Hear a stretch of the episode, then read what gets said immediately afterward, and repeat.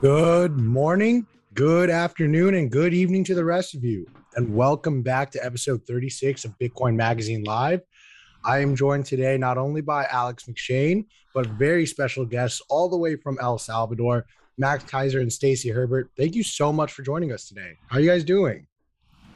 I've got my coconut. Nice, really nice. We're in the tropics. Sounds like no complaints can be had. Yes, right. Well, you know what? Bitcoin is for lovers of economic freedom, and that's where we are. We're in the province called La Libertad in El Salvador. So it is all about liberty. It's all about freedom, and we feel it, and we feel the happiness. We feel the hope. We feel the love. Everybody here is filled with love and filled with positive attitude. Yeah, I second that. Love that. And you guys have been down there now for quite some time. Talk to us a little bit about sort of when you got there and the energy you felt coming in and how you've seen that grow and what it's turned into. Well, the first time we arrived here was, of course, in November for Bitcoin Week. At the time, the only information really about down here was, if you Googled it, it was like, it's dangerous, you're going to be kidnapped, you'll be murdered, all these sort of things. So we arrived and were, of course, very shocked to find the exact opposite. We found paradise, we found utopia, we found happiness and optimism, and, you know, very, very, very friendly people, and, you know, a government who was engaged very actively with the people and wanted the best for Bitcoin and the economy.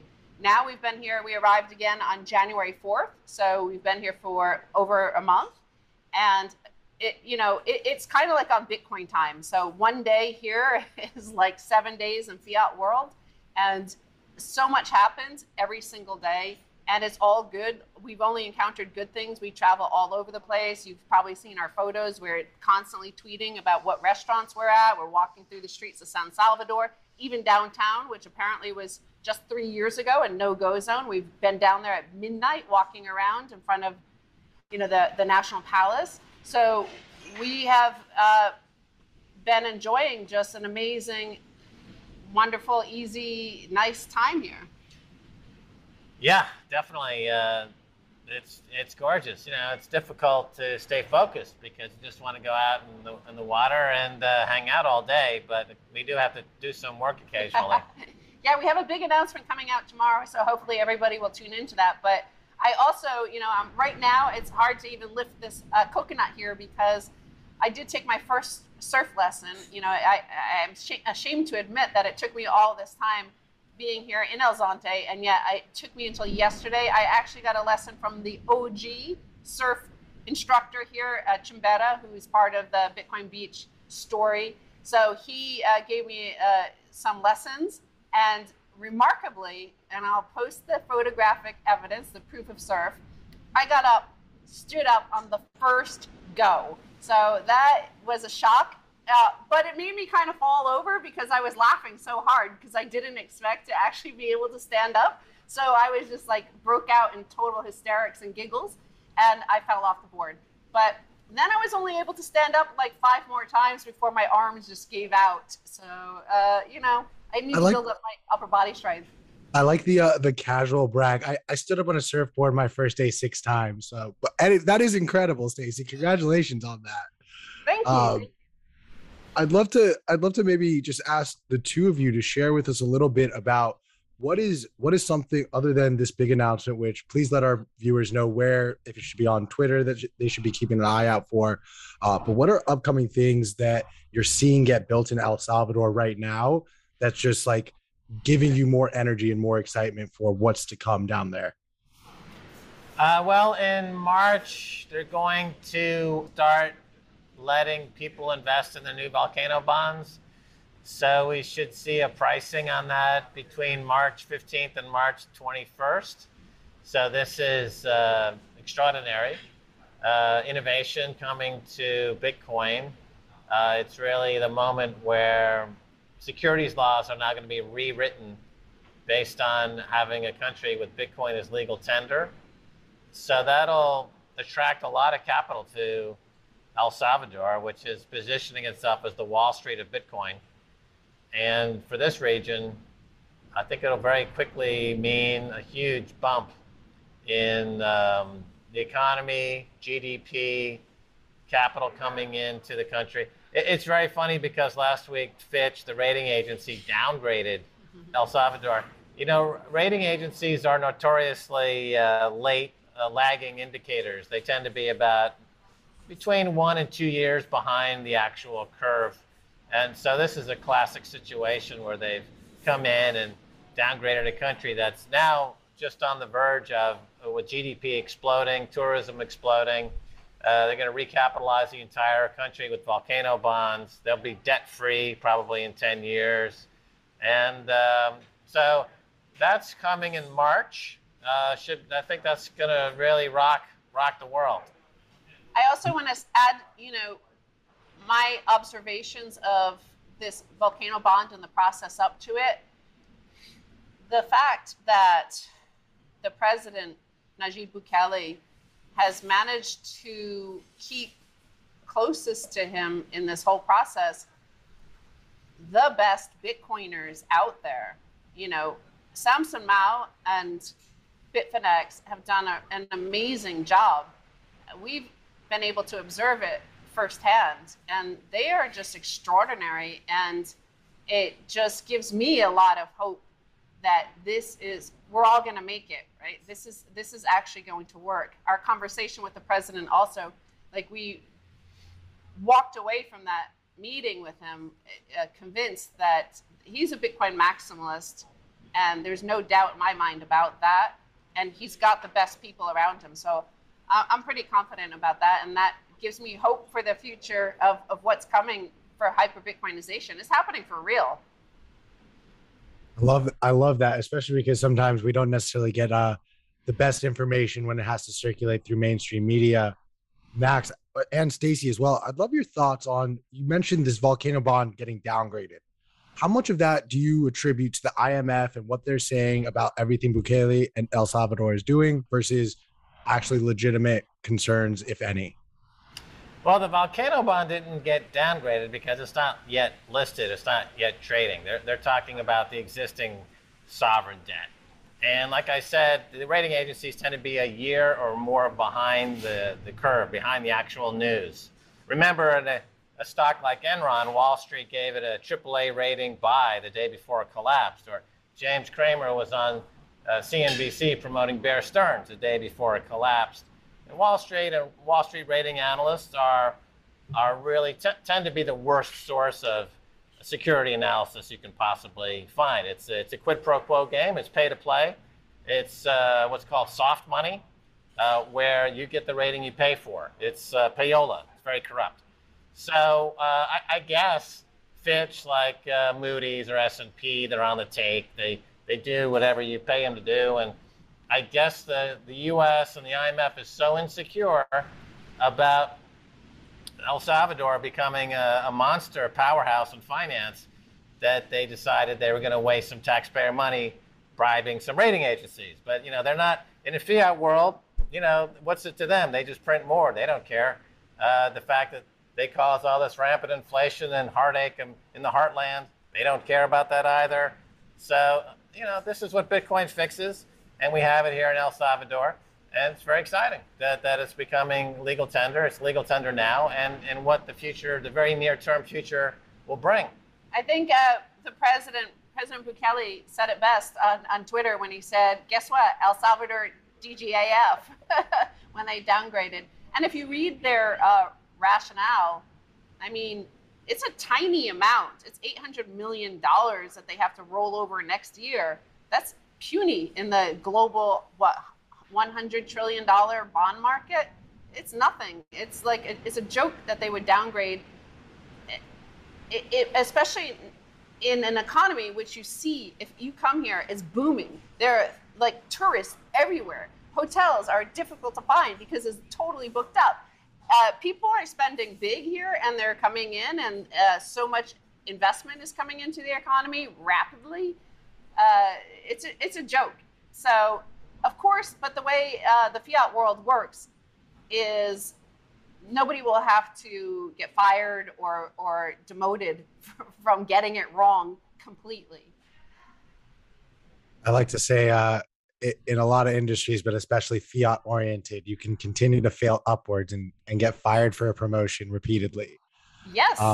And for context, you mentioned it's an $800 million debt that they're sort of downgrading.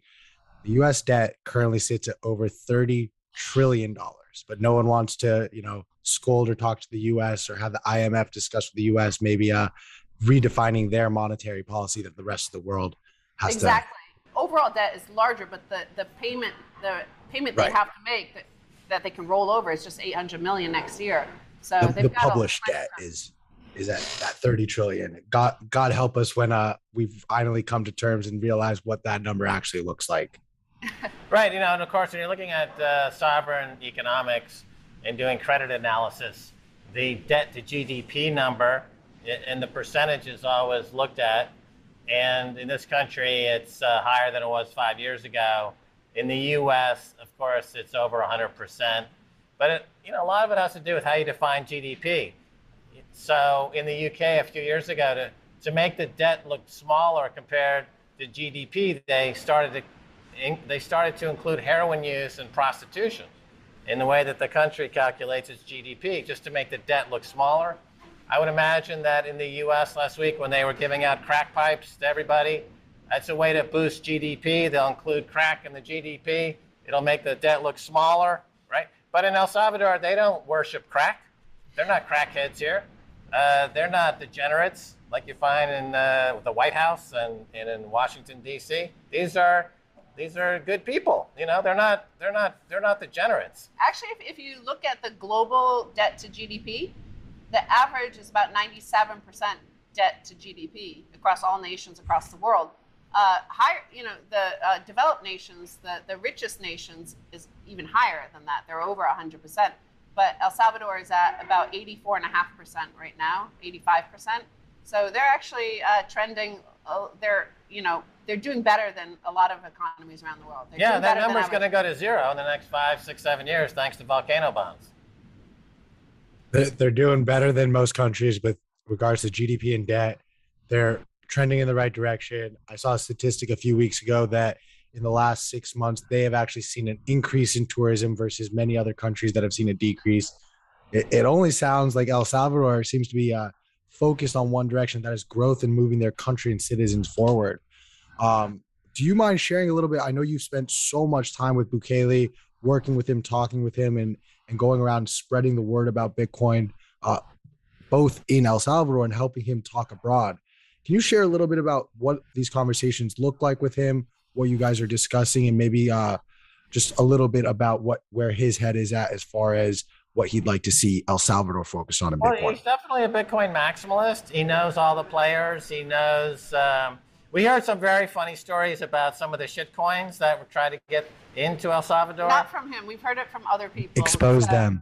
Yeah, just so you understand. He didn't talk about them. No. But he's a Bitcoin maximalist, and he's really smart. Okay, so you understand, when he tweets one way, he's a public figure, just like Max will go up on stage and shout and scream, but he's very, very intelligent, very smart, and very calm. And he gets Bitcoin, deeply. We talked extensively about that. That was a lot of our conversation, was talking about, how he came about Bitcoin. I've read his biography in Spanish that was written back in 2018, but it covers him back to 2012 when he's first starting out as running for mayor for Nueva Cuscatlán, which is outside of San Salvador, before he became mayor of San Salvador.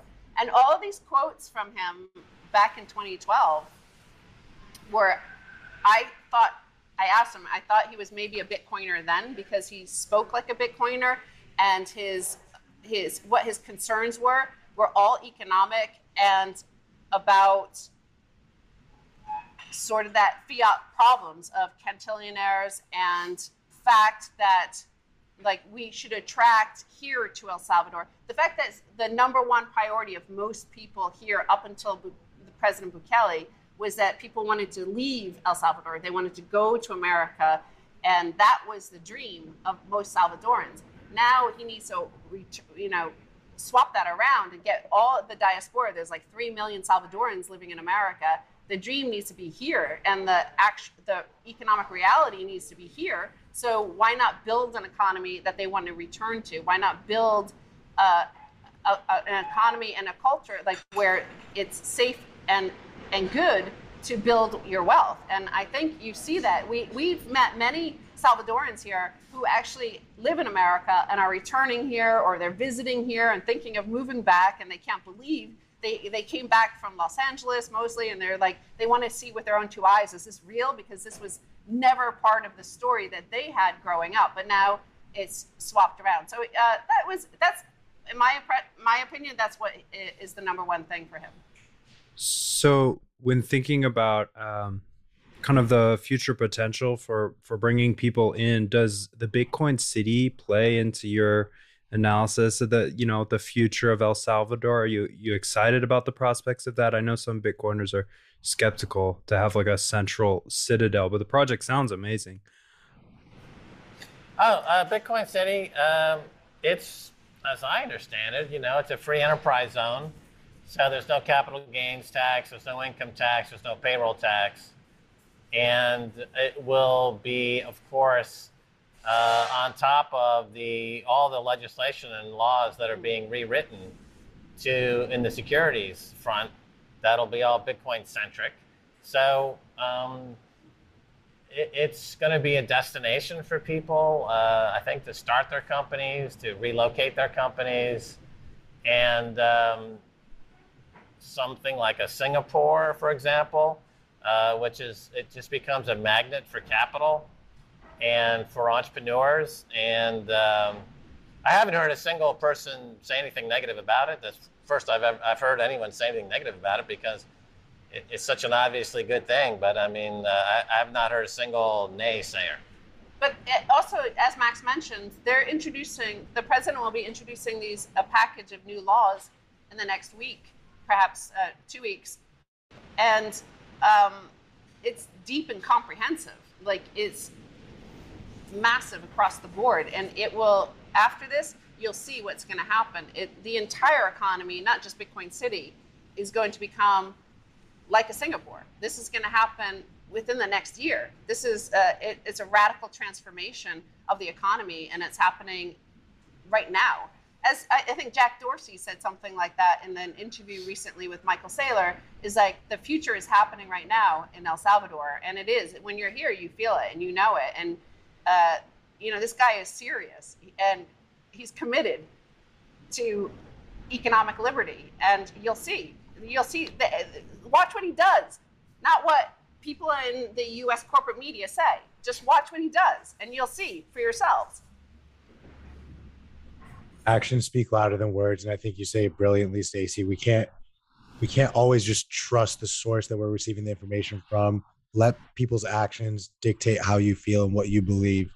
I'd love, you guys have touched a little bit on some of the citizens, discussing my hometown of Los Angeles, which has completely gone to shit. Citizens of here going back home. I'm curious, in those interactions, are these El Salvadorians who were born in El Salvador and immigrated at a later point, or were they born in America and have since gone back for a visit, just for like context purposes? We've encountered both, but many who were born here and they go to America. That's like how people have lived here for the past few decades post-Civil War, is there's no opportunity here. A lot of the economy was based on a model of economic hitmen, essentially, which is that we take all your resources, including the most valuable of them, which is your human resources, the people, the brightest minds of your economy. We take them, bring them to America, and you get, the criminals we trained in our California prisons at like MS-13.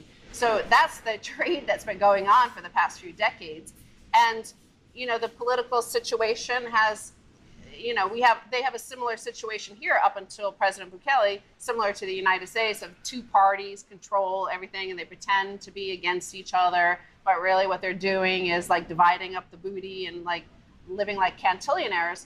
So that is that is intentionally over. That system is over, where you want to return here now because the opportunity is here. Do you want to live amongst fecal matter in Los Angeles, or do you want to live where, you know, with your coconuts and surfing and good times happening? The future is happening here. Jack Dorsey is telling you the future is happening here. What are you doing in Los Angeles? I'm unfortunately here for the short term, but hopefully not for much longer. If only Bitcoin Magazine would send me on a one-way flight to El Salvador, I will be be there shortly. I want to also ask not only about El Salvadorians who maybe don't necessarily live, that makes up 3 million. El Salvador has just over 6 million citizens right now as well. Talk to us about the conversations about El Salvadorians who live in El Salvador around Bitcoin. What have those conversations been like? I know there have been some instances where there have been protests against this, whether that was purely out of not understanding the technology or whether that was out of something else completely. Would love your general thoughts on that. Well, like anywhere else, the conversation runs the full spectrum.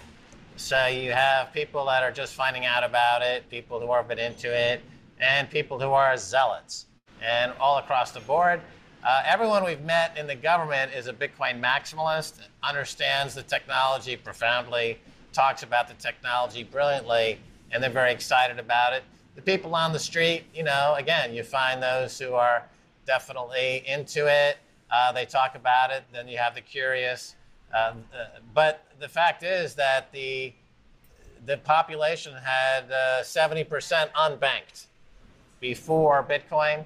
And now I think that's completely reversed. It's 70% is now banked thanks to Bitcoin. There are more Bitcoin wallets and users in El Salvador than there were users of the banking system in total combined with all banks in El Salvador. So there's been a complete flip in less than 6 months. And that's a remarkable transformation in less than 6 months. So within that group, you have people that they got their airdrop of Bitcoin and they're still checking it out. They're still looking at it. They're still finding out about it. I know that with groups like Swan Bitcoin, they are on the ground with education. So education is always appreciated. Bitcoin Magazine is always interested in doing education. And we're also interested in promoting education. There's the Hope House here in El Zonte, which is Bitcoin Beach, and they're constantly doing education and meetups. We've got Paxville in San Salvador. They just opened up a Bitcoin house. They're doing round-the-clock educational seminars. They're booked for weeks on end. People want to get there and get educated to buy it. So as you know, it's a virtuous cycle. Once you start thinking about Bitcoin, it changes the way you think about lots of stuff, and you want more and more and more, and then the community gets stronger and stronger, and so it's a virtuous cycle, and you see that playing out right here in a country that's made Bitcoin legal tender. So it's like a Bitcoin meetup times 1,000, powered by volcanoes, where you can go surfing. And I would add as well that, yes, I think there were some protests in San Salvador, but again, like, you know, that I think from my observation, it appears to just be politics. You know, you don't want your opponent to succeed, right? In like transforming the economy and turning it into the new Singapore, where you have presided over a dilapidated state where people flee for the past 30, 40 years. Like, why would you want to be exposed as like a bad leader and a fraud that your parties were for decades, right? So that's just natural. On top of that, like here in El Zonte, like the fact that the banking system, as Max mentioned, 70% of the population here was unbanked. And that ironically kind of drove in Bitcoin Beach area, which is very famous for surfing. So you had a lot of tourists coming here solely for surfing over the past decades. And we spoke to a shop owner who she was telling us that, you know, she ended up getting Bitcoin in her shop because she had so many Europeans here. And the Europeans would come and they had euros.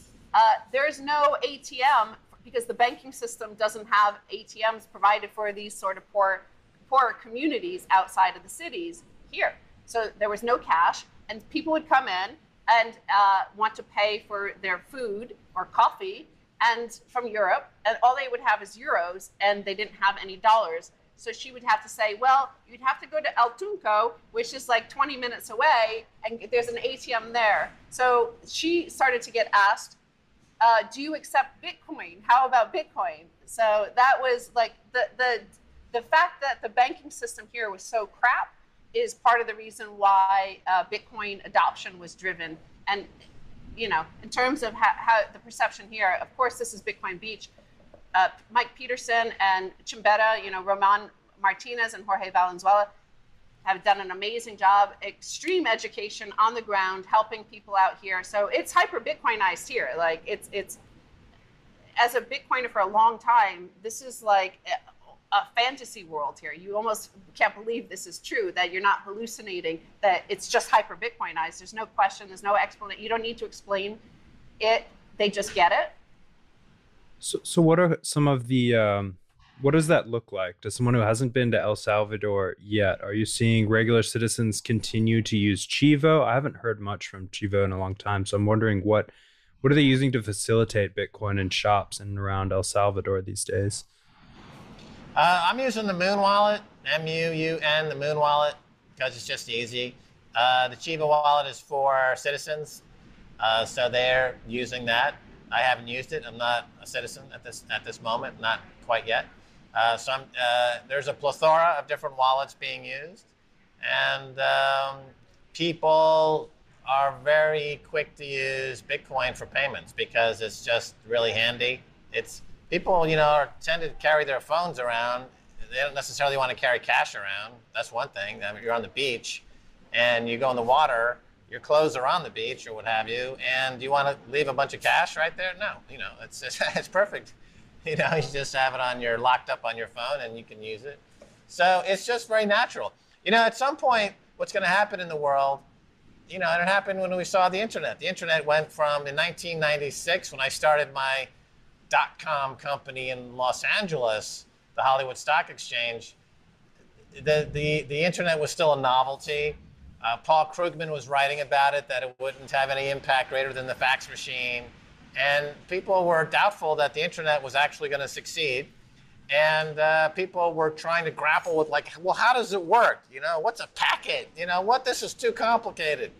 And then it hits that inflection point. It becomes ubiquitous. And now we're in an internet world.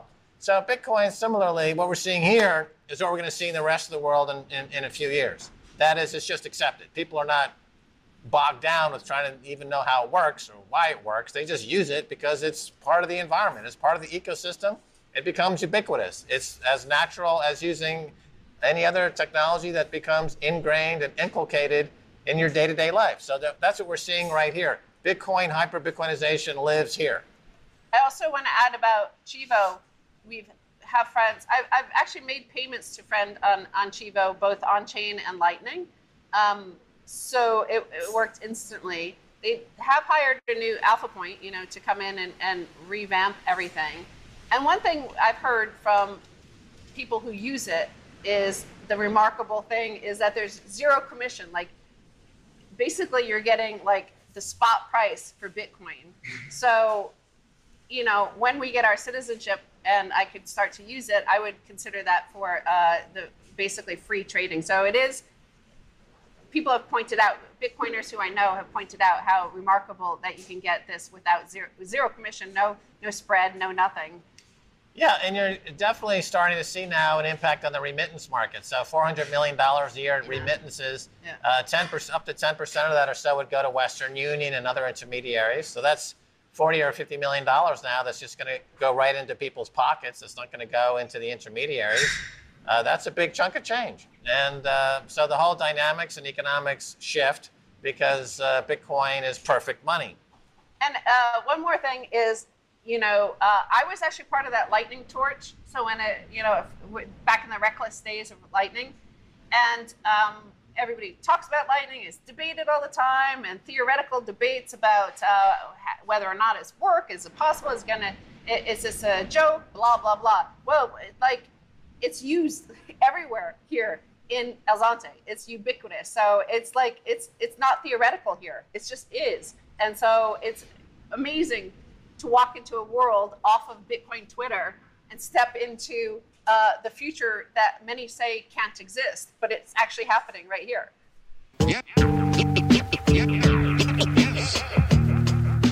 My fellow plebs, the Bitcoin conference is back. Bitcoin 2022, April 6th through the 9th is the ultimate pilgrimage for the Bitcoin ecosystem. The Bitcoin Conference is the biggest event in all of Bitcoin and cryptocurrencies. We're leveling up and making this bigger and better than ever. I'm talking straight to the moon with the 4-day long festival in the heart of Miami at the Miami Beach Convention Center. This has something for everyone. Whether you're a high-powered Bitcoin entrepreneur, a core developer, or a Bitcoin newbie, Bitcoin 2022 is the ultimate place for you to be with your people and celebrate and learn about the Bitcoin culture. So make sure to go to b.tc/conference to lock in your official tickets and use promo code Satoshi for 10% off. You want more off? Pay in Bitcoin and you'll receive $100 off general admission and $1,000 off whale pass. Those are stackable. So go to b.tc/conference and attend the best conference in Bitcoin history. I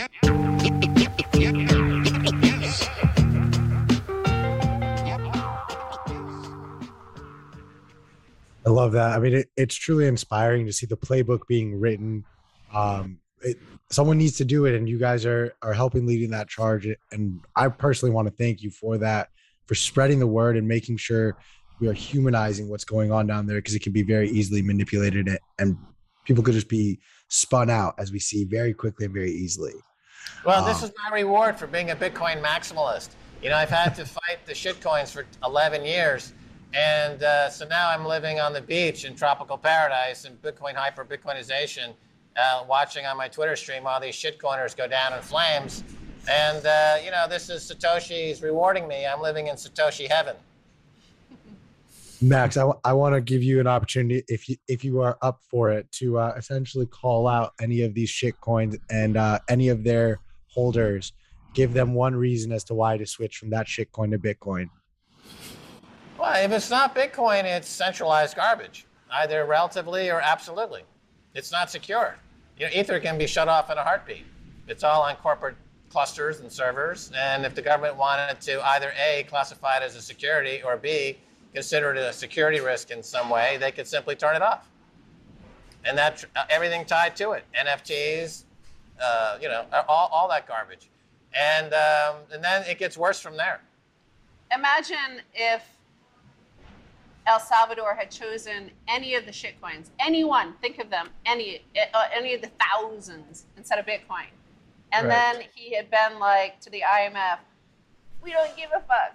Any of that stuff, like any of how he responds to these institutions who think they know better for what's good for El Salvador than the president does. So what would they do? Like the heads of all, the leader of any of those shitcoins would be contacted by the US Department of Justice or the IMF or any of these institutions. And they would say, hey, unplug El Salvador from your coin. And they'd be like, okay, please. I'll do it for you. Just leave me alone. So, you know, Bitcoiners, we could just, we're the warriors. We're the only warriors out there. We are the only ones who truly can see the light and are reading between the lines. You bring up, Max, the most important point about Bitcoin versus anything else, which is the centralization of everything else and the decentralized aspect of Bitcoin and the sheer benefit of that. We've witnessed north of the border here in America, the Canadian trucker protests get shut down, centralized entities that are controlling the money or collecting the money, the government stepping in and telling them what they can and can't do with that. Bitcoin fixes this, Bitcoin solves this. I'd love to hear your thoughts, both of you, on Russia's recent announcement about pushing forward to legalize Bitcoin and what that may have as far as an impact on the global Bitcoin scale. Well, the two words, game theory. So Russia is smart enough to respect game theory, whereas China, maybe not so much. So that's why China got rid of their miners, because I think China's leadership is very arrogant and they think they're above game theory. Russian leadership is very pragmatic and they see game theory playing out. They realized that what happened to the truckers in the centralized payment systems, to give one example, or to Julian Assange when they cut off from MasterCard, Visa, and PayPal, or when they sanctioned Iran over the SWIFT system, they're like, we have to create our own system for redundancy. And now, after a few years, they realize that, well, actually, now it's obvious that Bitcoin, in this winner-take-all, hard money, global race for perfect money, is the winner. So we're adjusting our thinking, right? They're not ideologues. They're not dictators. They're not stupid. I mean, they go with the flow, and they see that Bitcoin is emerging as the world global reserve asset, and they're making adjustments accordingly. You know, it's the country has a lot of different constituents, and they're all battling for a voice in the Kremlin. And you know, it's not like the president can just write a dictate. It's not what people perceive it to be. They have to go through a political process, and they've been moving this political process along for a while. Obviously, on Kaiser Report, we've been talking about it for 10 years. We've never heard any word ever suggesting we should stop talking about Bitcoin. That was my clue that there was light at the end of this tunnel, that it was all political nonsense. Because, and sure enough, I was right again. Yeah, also, so, like think of how a chess player operates. If you know you're going to lose your queen by making a move, why you don't do it, right? You just, why would you make that move? It's not from, we don't have any special insight. We just have our own brains and our understanding of game theory. Look at any of the words that he himself, Putin, mentioned over the previous 5 years. Only like 2 or 3 times was he asked about Bitcoin, but he revealed that he understood it profoundly. He knows what it is. So when people were shouting and screaming and shrieking in our direct messages and stuff like that over the past a few weeks ago, 2 or 3 weeks ago, saying Russia's about to ban Bitcoin because the central bank, Elvira, wants to ban Bitcoin. I was like, what, why would Putin do something? Why would he make a move that he knows he can't win? Like, he knows you can't ban Bitcoin. So why would he announce, I'm going to ban Bitcoin? Oops, it failed. He's going to instead look at it and say, well, because I can't ban it, I'm going to pretend I'm legalizing it. It's like, okay, buddy. Like, you couldn't ban it anyway. So, like, I think that's more the situation that happened. He's just smart enough to know he can't ban it and that he's going to need it. He sees that he needs it. He sees the sanctioning, as Max mentioned, back to the days of when Obama first pulled Iran off SWIFT. That was the weaponization of the dollar. Like, it had always been kind of like right before pre-weaponization, but that was when it got weaponized, and that's when it that was the end of the dollar essentially, because even Germany started to work on an alternative to SWIFT. So I have a twofold follow-up question. I guess first, yeah, as you've mentioned, Bitcoin obviously benefits early adopters and punishes laggards by way of they'll get in at a higher price. It's not really a question of if, they'll have to get in eventually. So my first question would be like, who are the next nation states that you have your eyes on? And then outside of this, I would love to hear, Max, your take on the Russia-Ukraine situation that's been all over the news. What the heck is going on there? Right. So on the adoption of different countries, and also the comment about the early adopters benefit and the later adopters are not necessarily benefiting, I think that deserves some comments. Because ultimately, Bitcoin demonetizes war and monetizes peace. So we're all equally benefiting if we have global Bitcoinization by a world that love and peace have been monetized. And the actual orientation toward money, scarcity, hoarding, wealth is fundamentally changed. And I think that's going to be a big bonus for our whole species, to be frank. Now, if you look at which countries are in line to adopt Bitcoin, you have Central America and Africa are the two most active parts of the world. Central America, obviously, with El Salvador. You have 5 countries in Central America. They're talking to each other all the time. There's been a dream now for 150 years of unifying these 5 countries. That's now back in play. People are talking about it again. Bitcoin could be the standard for the entire region. We've got now the billionaires in Mexico are promoting Bitcoin heavily. Mexico is in play. Argentina is in play with Strike is now in Argentina like they were in El Salvador. So Latin America, Central America, definitely Bitcoin adoption is exploding.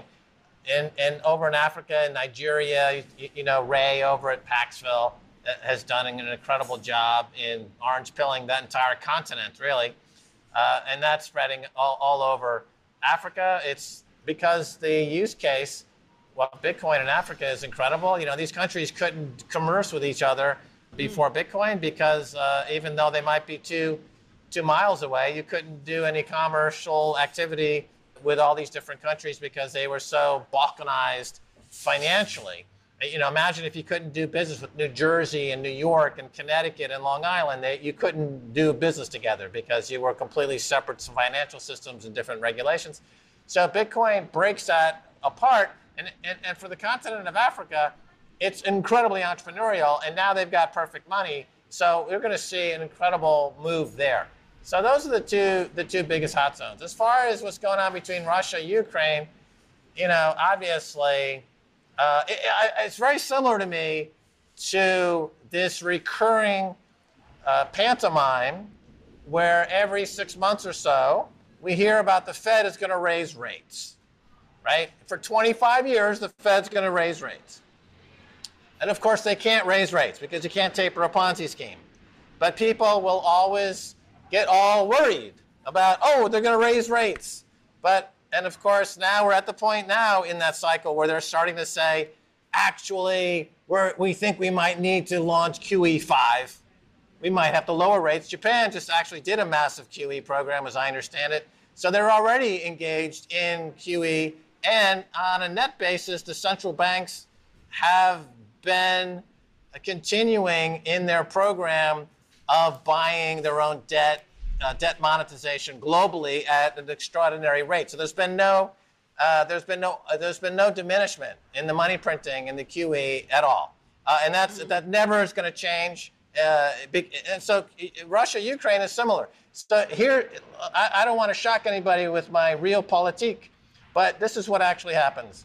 So you have QE and you have money printing, and these are the primary ways that the dollar is debased. The cantillionaires become billionaires and cantillionaires, and America goes down the shithole, as we've seen now since 1971, since we went off the gold standard. But there's another way that you can print lots of money, and that is you do this whole pantomime and fan dance with, oh, Russia is going to invade Ukraine. Oh, no!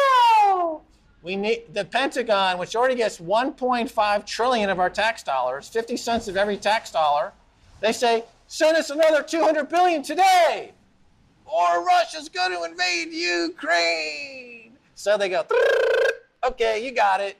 And then that's just money printing. And then it never goes into the economy. It stays in the banks. They hoard the money. We know this because money velocity is at zero. So it's just more money printing. It's another bailout. The U.S. mainstream media is an extension of Raytheon and Boeing. They have no independence whatsoever. It's pure government-controlled media in America. There is no, except for Joe Rogan. And, of course, they need to get rid of Joe Rogan because he's the only independent voice in America. We need to shut him down because we can then see that Rachel Maddow is whoring for rocket sellers, for bomb manufacturers, right? She's on TV exposing herself for weapons dealers, right? So that's just more bailout. So it's bullshit. In the next 2 days, the whole thing's going to fizzle out, as it always does, and they'll have some other crisis. It'll be China. It'll be some new terrorist organization. It'll be, you know, whatever it is. It's the same script over and over again. It's like being trapped on Gilligan's Island for 30 years. The same cast. The same stories, the same stupid shit over and over and over again. At least write different stories. You're so boring. Exactly. It's so boring. Come up with some different propaganda. Don't give me the same propaganda every day. I mean, go to Hollywood, hire some writers. and get some good propaganda. You're so boring. What is Confucius's definition for insanity? Doing the same thing over and over again and expecting different results. Einstein, my apologies. Confucius said, don't misquote Einstein or you look foolish. I will, I got to take that one to the bank. I tell you, Einstein also said one of the most powerful forces in the universe is compounded interest. You look at Bitcoin, it's been compounding interest at over 100% a year for 12, 13 years. So that's what makes it, that's why Peter Schiff looks like such a stupid fucking jackass, because he doesn't understand how technology is expanding on a functionality of exponential growth. He's still thinking like gold.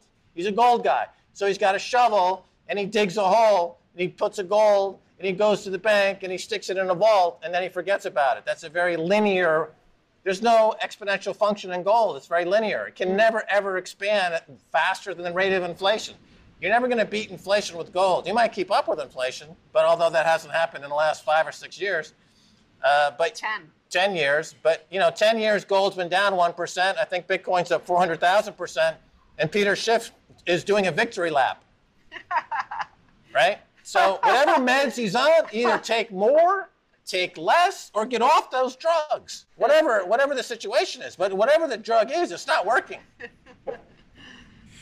It's just that complacency, man. It's like there's some people, I think, if you don't have the ability to admit that you're wrong, I think it becomes very difficult to adopt Bitcoin. It requires that, that you accept that you fundamentally didn't understand how money works. It's kind of a wonderful... I blame Joe Rogan because he has Peter Schiff on like 3 times.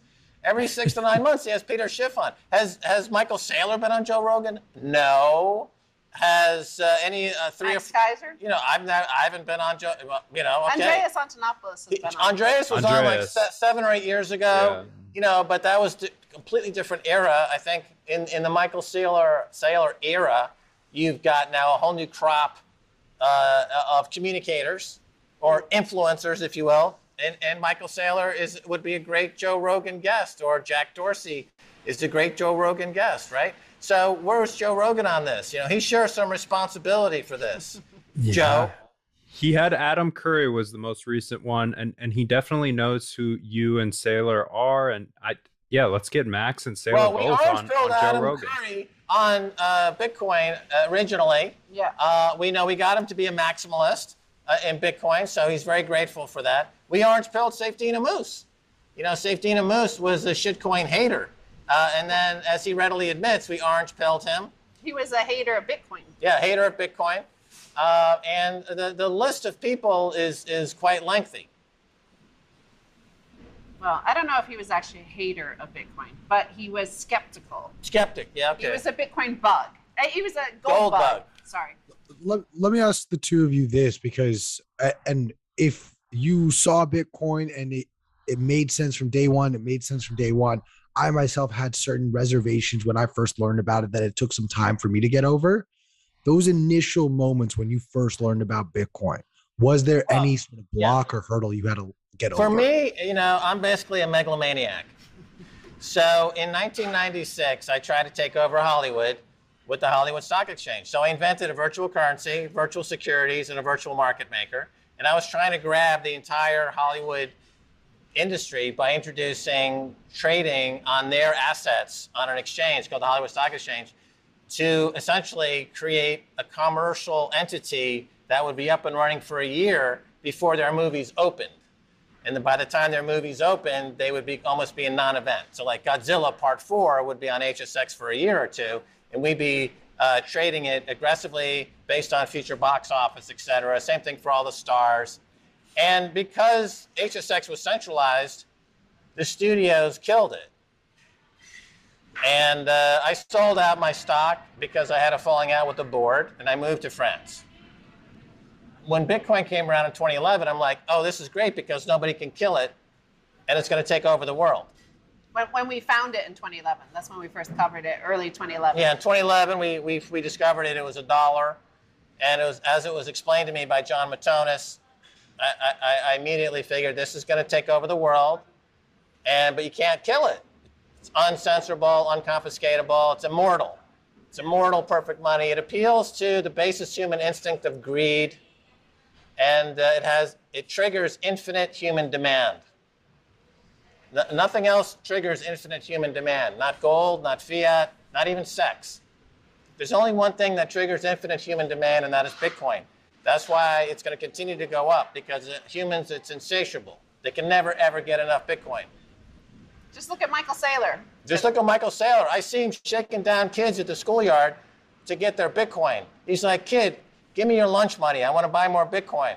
You know, the guy is out there committing petty larceny so he can get more money to buy Bitcoin. He's become a Bitcoin addict. He needs to go to Bitcoin Anonymous. For me, I think my journey was a little bit longer just because in the early days, so we were at that first Bitcoin conference, and it was like all of the, you know, the autistic sort of coders, like they were all coders, tech guys, hackers.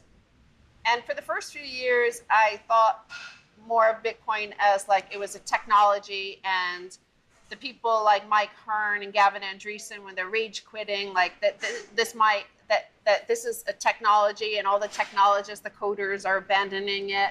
And that to me was like, I didn't realize just that, you know, like with Nick Bhatia's book, Layered Money, that this was the third ever layer one money. Like I didn't understand, like it was money, it wasn't technology at that time. So, and that really only like totally solidified for me, like completely in March of 2020 during the pandemic, remember when Bitcoin fell down to 3,000, but the money printing and the extraordinary lockdown of the global economy, it just like, something happened. That you see that in the entire Bitcoin community, by the way. Not only did that moment bring in the likes of Paul Tudor Jones, who's one of the smartest hedge fund managers out there, but also Michael Saylor was drawn into Bitcoin at that time. So there was, like we skipped like into another dimension at that moment. Something happened, and it also happened for me. I mean, obviously I was like already a Bitcoiner and a maximalist, but there was like no going back. There was like zero doubt, and all doubt was removed from my mind that this had anything to do with technology, that it was just pure money. Yeah, well, I think at around block 300,000, Bitcoin became self-aware. And what Stacy is commenting on is that she started to understand Bitcoin as a living organism, and it spoke to her. True. I love that. That's very beautifully said, and thank you both for sharing those stories with us. I do want to present you guys a question, and forgive the ignorance on my end, but can you touch on if El Salvador is self-custodying their own Bitcoin and why or why not? We don't know. We don't have that sort of access where they're going to tell us that. So I do hope, I assume they have multi-sig, and I know that the president is very smart, and he reads Bitcoin Twitter. He's a member of Bitcoin Twitter, and just I think smart people tweeting at him, he learns from that. So I'm assuming he knows best practices, just because the man I met is smart. So I'm assuming, but I cannot verify. No problem at all. We wanted to ask, but there's also like the question, Q, of like, it becomes complicated when you're an institution. Like as a citizen of El Salvador, you want this one man walking around with your keys. Like it has to be some kind of almost like a commercial multi-signature solution. I can't think of another way to do it safely. Mm-hmm. Multiple key holders. Yeah, that makes sense. I'm assuming that's the sort of thing they have, but I'm not sure that they would publicize it. I don't know. I don't know. The answer is I don't know. Maybe honestly, and Max and Stacy, I'm going to give you guys a little homework, but to your point, Alex, self-custody is like for the self, for the individual. maybe as more nation states and as more corporations begin to hold it, we need to come up with a new terminology for what that actually is in regard to Bitcoin and make a Bitcoin word for it. So I leave it in the hands of everyone watching and listening too. Feel free to tweet at us and let us know what you think could be a good word for nation states holding Bitcoin on their balance sheet. Exactly. Come up with a word, come up with a plan, tweet your plan, and tag the president. And hopefully, you know, he'll see it. Maybe he's already done it. Like, I'm assuming the guy's already like 10 steps ahead of everybody else. Maybe he's already, he's laughing at us, trying to figure out what he's already figured out. President Bukele, if you are watching this, hello. Thank you for doing God's work down in El Salvador. Max, I do want to ask you and Stacy as well. I will say personally, watching you come on that stage last year at the conference in your white suit, cursing up a storm at anyone who frankly deserved it, really, really sat with me well. And I enjoyed hearing what you and Michael were talking about. I'd love to maybe hear from you what you're most excited for beyond Bukele's announcement that will be happening at the conference. Is there anything else that you're excited for Bitcoin 22? Yeah, we were talking to the Bitcoin 22 organizers last week, and they said they loved my chat with Michael Saylor, and they said, is there any way you can increase the intensity? And I said, yeah, absolutely. You know, David Bailey has given me the green light to try to levitate that auditorium and cause an outright riot, which I'm happy to do. So that's my goal. That's what I'll be focusing on. I kind of heard a different conversation. I think it was the exact opposite, but let's see. In terms of what I expect from Bitcoin 2022, I can't wait for President Bukele to be on stage, because I think this is going to be a genuine rock star moment. I can't wait for everybody in America and around the world who traveled to Miami for this to see him speak and to witness him in person. I think it's going to be amazing. And I know many congresspeople, politicians, all sorts of people, thinkers, big names here in El Salvador are going to be there. So I think it's going to be Salvadoran. I think maybe you need a pupusa stand for sure over there at Bitcoin 2022. If you haven't already planned that, I think Bitcoin Magazine needs to make sure that happens, because there will be many people missing their pupusas. We can't just have, Cubanos and tacos. We need some pupusas. True. I am adding that to the notes, and I've already sent it to the organizers as well. I have already booked my flight to El Salvador, so I will be there late April now. So Alex, heads up, you might need some more vacation time. Yes. I do want to present, I know I don't want to be steal your guys' time too much. I know you have a lot of stuff going on in El Salvador. Yeah, we have some surfing to do. The waves are huge. I don't know if you can hear it. Yeah, the waves are calling me.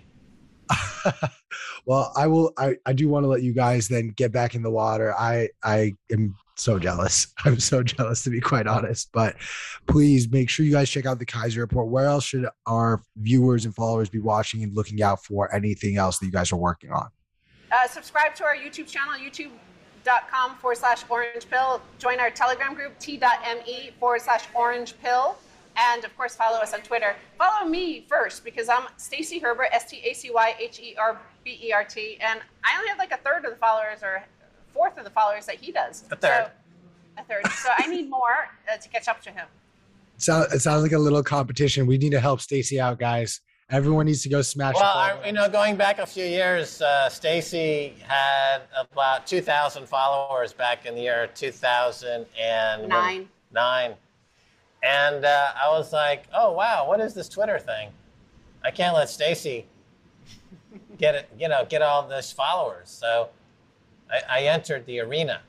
There was a point when I had more followers than Max. You did, so yeah. It was pretty cool. So anyway, yeah, follow Stacy for sure, because her Twitter feed is actually full of useful things. My Twitter feed tends to be useless. There's just a lot of shit posting and vendettas. I like to post a lot of vendettas against people that I haven't seen in 40 years, but I assume they're out there. So I just do cryptic vendettas that make no sense. I had my best moment in all my years since 2009 on Twitter yesterday. I was so happy when Adam Back jumped into my conversation with Alex Gladstein about President Bukele. And Adam Back himself agreed with what I was saying, which was that you must give the president credit for an amazing, amazing thing he did. And there's nobody else who could take credit. It was President Bukele and perhaps his brothers together with this idea of Bitcoin, and they implemented it with the best people around them. They chose the best people. They didn't choose any crap people, and they did it themselves. It was nobody influencing them to do this. It was just them. So I think Adam Back backed me on this, and I think, you know, that fact of delivering an amazing tool for economic freedom and liberty and freedom from censorship and, you know, giving people their sovereignty is just at odds with the story that some, like Alex Gladstein, like to say. I just, you know, he's a friend. I consider him a friend, a good friend. So we disagree on this issue, and I believe that you just need to look at the actions, and you'll see even more coming up in the next week or two. I think you'll see the results, and you come here. Everybody should come to El Zonte. Everybody should go to San Salvador. You should talk to the people who actually have, their lives have been transformed by Bitcoin. And, you know, they're Salvadorans, and let them tell their story. And I think you'll find it. It's quite different from what you might find in Reuters or on CNN. Absolutely. I'm going to keep hammering this point home. This is the theme for today's episode, guys. Actions speak louder than words. Let people follow through on their actions and let that speak for itself. I also want to highlight one thing because, Max, you did such an incredible job. I know you have another one coming out, but in the most recent issue of Bitcoin Magazine with the gentleman from El Salvador on the cover, check out Max's overdose article. Truly brilliant. I know you shout out... Not kindly, but one of your favorite people whose initials are MN. I want to give you the soapbox for the last segment. I know there are a lot of people you like to call out. We called out Peter Schiff, MN, Musk last year. Any one of your choosing. It doesn't even have to be one of those three. It could be David Bailey if you'd like. Feel free. You have 30 seconds to call him out and say what you'd like. Oh, you know, on Valentine's Day, I want to keep it all about love. And... you know, we don't need to get all nasty on Valentine's Day. You know, let's all just join hands and get naked and have sex. You know, I will say that my observation about the Bitcoin blockchain is that it is synchronizing a global orgasm. So at some point, we're going to see 7 million or 7 billion people come together, literally. All well, right. That's dead air. That's dead air calls right there. That is did not laugh because we're so laughing. It's the love explosion. The love explosion. Right? That's what we. That's what. That's. And then Satoshi. That's more poetic. Satoshi will reveal himself. The reason why Satoshi is anonymous is because he's coming from the future. So when we cross the Bitcoin singularity, when we have that massive orgasm, when we all come together on block number like 820,000. Satoshi reveals himself, and we see that as the second coming of Satoshi. Thank you, Max. I needed to start my Monday off laughing that hard. Thank you. You laugh now, sucker. You'll see. I'm right. You'll see. You'll see I'm right. Max Keiser is always right. You heard it here first. Have I steered you wrong? You have not. You have not. Guys, this has been... far too much fun. I want to let you Michael Saylor said I'm the high priest of Bitcoin. You're going to doubt Michael Saylor? Are you going to say no to Michael Saylor? Giga Chad? Oh, Max, it is an absolute pleasure. Stacy, thank you so much. You guys are too kind to take your time. Chat with a couple of us here at Bitcoin Magazine Live. Go back to surfing. Go back to enjoying El Salvador and preaching the good word of Satoshi to everyone who needs to hear it. Peace. Have a nice Valentine's Day. Peace, y'all. Filled with love and hope. You too. Thank you so much, guys. Have a great day. Enjoy the waves. All righty. Bye now. Yep.